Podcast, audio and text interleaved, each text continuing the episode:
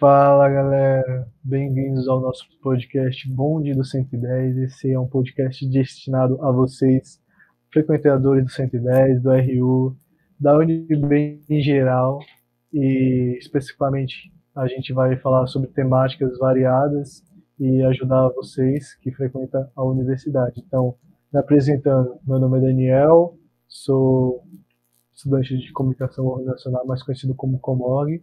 Aqui do lado temos o. Fala galera, aqui é o Uriel, tenho 21 anos também. É, também sou aí do curso de Comorg, né, nossa querida comunicação organizacional, do mesmo semestre aí do Daniel. Fala pessoal, Felipe, mais conhecido como Dionísio, tenho 19 anos e também sou de Comorg. Tá começando o primeiro bonde do 110 Cast.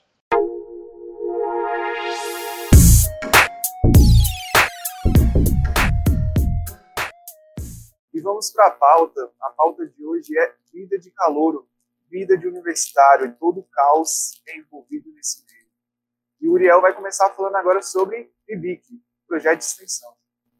É isso aí, galera. Você que entrou agora na universidade, talvez tenha entrado até agora em meio a uma pandemia, né? Tá chegando na UNB e aí você vai se deparar com uma infinidade de coisas que você pode fazer. E uma delas é justamente o PIBIC. Para você que entrou na UNB já pensando em seguir uma carreira acadêmica ou só entrou pensando em festa, mas mudou o seu jeito de pensar quando viu o professor falando do projeto de extensão e projeto de pesquisa, agora você vai entender um pouquinho mais do que é ele.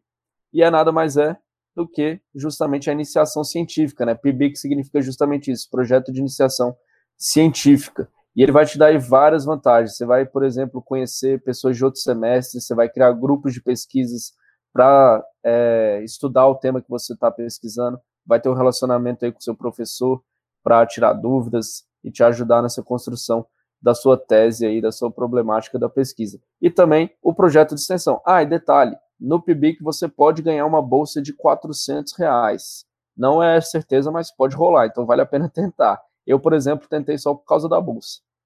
E aí, o projeto de extensão é legal porque algumas, alguns projetos de extensão eles nascem como disciplinas do curso. Então, por exemplo, temos aí o Meditacom, que era uma disciplina, virou um projeto de extensão, e outro que hoje em dia é uma puta empresa, também começou como projeto de extensão, que foi justamente aí, por exemplo, a Facto.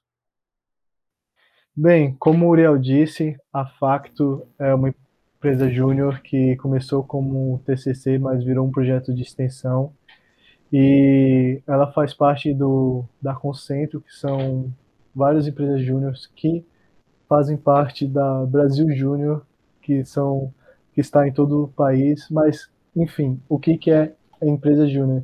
Empresas júnior são lugares onde pessoas estudantes trabalham, não ganham salário por isso, mas ganham a capacidade de ter experiência com clientes reais, uma capacitação muito grande a todo momento e também ter conhecimento de soft skills, hard skills e ajuda muito a complementar, na verdade, a universidade, que tem uma base muito teórica e a, a empresa júnior ajuda a ter essa experiência real e lidar mesmo com, com o mercado. É, uma, é o primeiro passo onde as pessoas lidam com o mercado.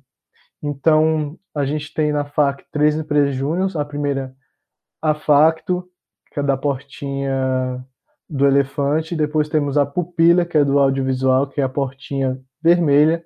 E, por fim, a 296, que é a portinha verde do passarinho. Então, o Dionísio vai falar um pouco mais sobre essa empresa júnior. Pois é, a EJ é justamente para você que quer entrar na faculdade já com um pezinho no mercado de trabalho. Então, eu, esse ano, nesse semestre, entrei na 296, que é a portinha verde, e cada uma das EJs da, da FAC, ela tem uma especificidade. Então, a 296 ela vai tratar mais sobre a publicidade, a FACTO ela mexe mais com, essa, com esse lado da comunicação, do jornalismo, e a pupila ela vem trazendo mais um lado do audiovisual. Lembrando que nem todo curso ele vai ter um EJ. Então, você calouro que entrou no seu curso e viu que não tem movimento empresa júnior, você pode ser o pioneiro, você pode realmente criar a primeira EJ do seu curso. Então, galera, espero que vocês tenham gostado desse primeiro podcast do Bonde do 110 e espero que vocês tenham curtido também, que possam aproveitar as oportunidades que a UNB oferece e a Faculdade de Comunicação também. Então, fiquem ligados aí que está vindo mais podcasts semanais ao longo do tempo e espero que vocês tenham gostado. É isso, falou! Falou, galera. Fica ligado Falou, aí. galerinha.